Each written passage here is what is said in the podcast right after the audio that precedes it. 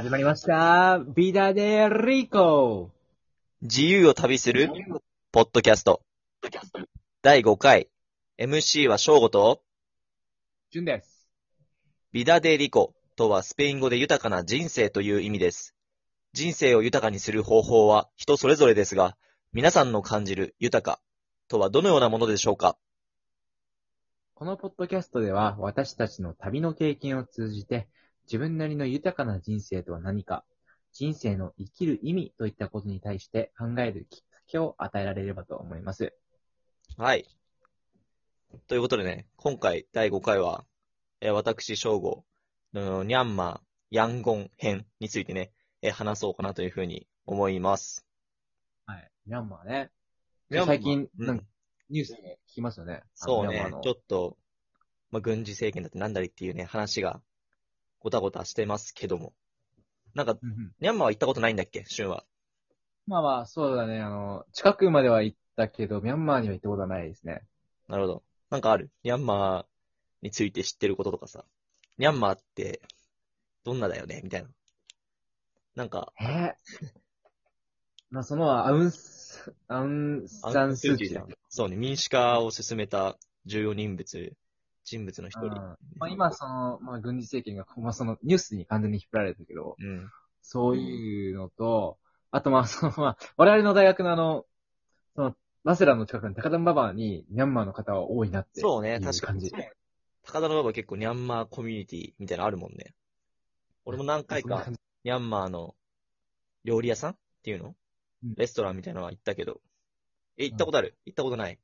あ、ないね。ないんだどんなもの食い物ってわからんま結構ニャン、なんだろうね。俺もニャンマー料理ってこういうものだよみたいな説明って全然できないんだけど。うんなんか、まあ普通に美味しいかなっていうふうには思う。俺もなんか口には合う食べ物だった。なるほど。うん。てな感じで今日はね、まあヤンゴンについて、まあ一つのこう何かっていうのに縛るわけじゃなくて、自分が経験したこと、面白かったなということをね、いくつか話していこうかなっていうふうに思います。なるほシュはミャンマーのなんか、世界遺産とかさ、こういうなんだろう、観光地みたいなものとかなんか知ってる？ど。え？ああ、もう恥ずかしながら何もわからないですねわ。かんないですか？そうですね。じゃあ、とりあえずね、ま、パゴダっていうなんか仏塔っていうのは結構、ミャンマーにはいっぱいあって、結構キラキラしてる、なんか金色だったりとか、うん。そういう装飾のな、施されてる、まあ、パゴダっていうね、ものが結構、えーいろんなとこにあるんですけど、まあヤンゴンにももちろんいくつかあって、その中でも、自分がね、足を運んで面白かったなっていうところが、まあ、チャイティー用パゴダっていうものなんですけど、山の方に、山のね、上の方にあるんだけど、はいなんかもう、見た目、もう、この石、でかい石、まあパゴダの場所に大きい金色の石があるんだけど、なんかもう落ちんじゃないのみたいな。これくっついてんのみたいな感じで、こうなんだろうな、うん説明が難しいんだけどね、崖の先端に、大きい石がボーンって置いてある。みたいなところがあるんですよ。まあ、そこに、観光客の方とか、まあ、地元の方もそうなんだけど、まあ、そういう参拝する方っていうの、仏教徒の方たちは、そこに行って、金箔を買って、その石に貼り付けていく。金箔を買うんだ。そうなのよ。へーまあ、日本で言うとそ、のうん、が、金に保たれてるのは、観光客が、まあ、買って金箔を貼ってるからってことなの？あまあ、観光客に限らないんだけど、金箔を貼ってる。まあ、上の方とかは多分、なんだろう、そういう、何かしら、まあ、観光客貼れないから、手が届かないところは多分、まあ、別の仕方で貼っているんだと思うんだけど、まあ、いわゆるなんだろうな、日本で言うと、再銭箱にお金入れるみたいな感覚で、そういう金箔っていうものを買うことで、そこにお金を払って、それでまあ維持されていく、みたいな感じになっている場所はあるんだけど、まあ、そのパゴダ自体もね、やっぱり綺麗で、すごいなとは思うんだけど、そこに行くまでの過程っていうのもね、結構面白くて、あうん、なんか、まあ、さっき山の上の方だって言ったんだけど、その山の方に行くためのね、手段として、なんか、バスに乗り合いバスみたいに乗んなくちゃいけないんだけど、うん。なん何人ぐらいだろうな。30人ぐらいがこう、乗る、あトラック、トラック、超でかいトラックみたいな、オープンされてるところうんなんか想像できる運転手のとこだけ、ちゃんと、軽トラックの後ろの部分が超でかいみたいな。ああ。わかる？クソデカに。そうそうそう。それに乗っていくんだけど、もうね、こんなスピード、この山で出しちゃダメでしょうぐらいのスピードをまず出すわけですよ。あバンバンバンバン。でうん、もちろん道も塗装、舗装されてないから、もうガッタガタだし、本当に、こう正直に言って、もう今まで乗ったジェットコースターの中でも一番、ジェットコースターよりも怖いっていうぐらい、めちゃくちゃ迫力のあるトラックだったの。マジで？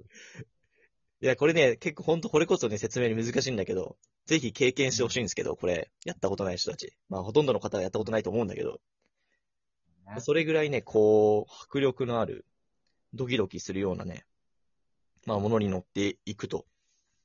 なるほど。で、まあ、この話それで終わっちゃうんだけど、まあ、そのね、トラックに乗る場所？乗るね、うん乗り場の近くに、ミャンマーってあんまり、こう、ファーストフード、マックとかっていうのは、あんま浸透してないんだけど、そこに KFC があるわけですよ。まあ、あったわけですよ、うん2018年。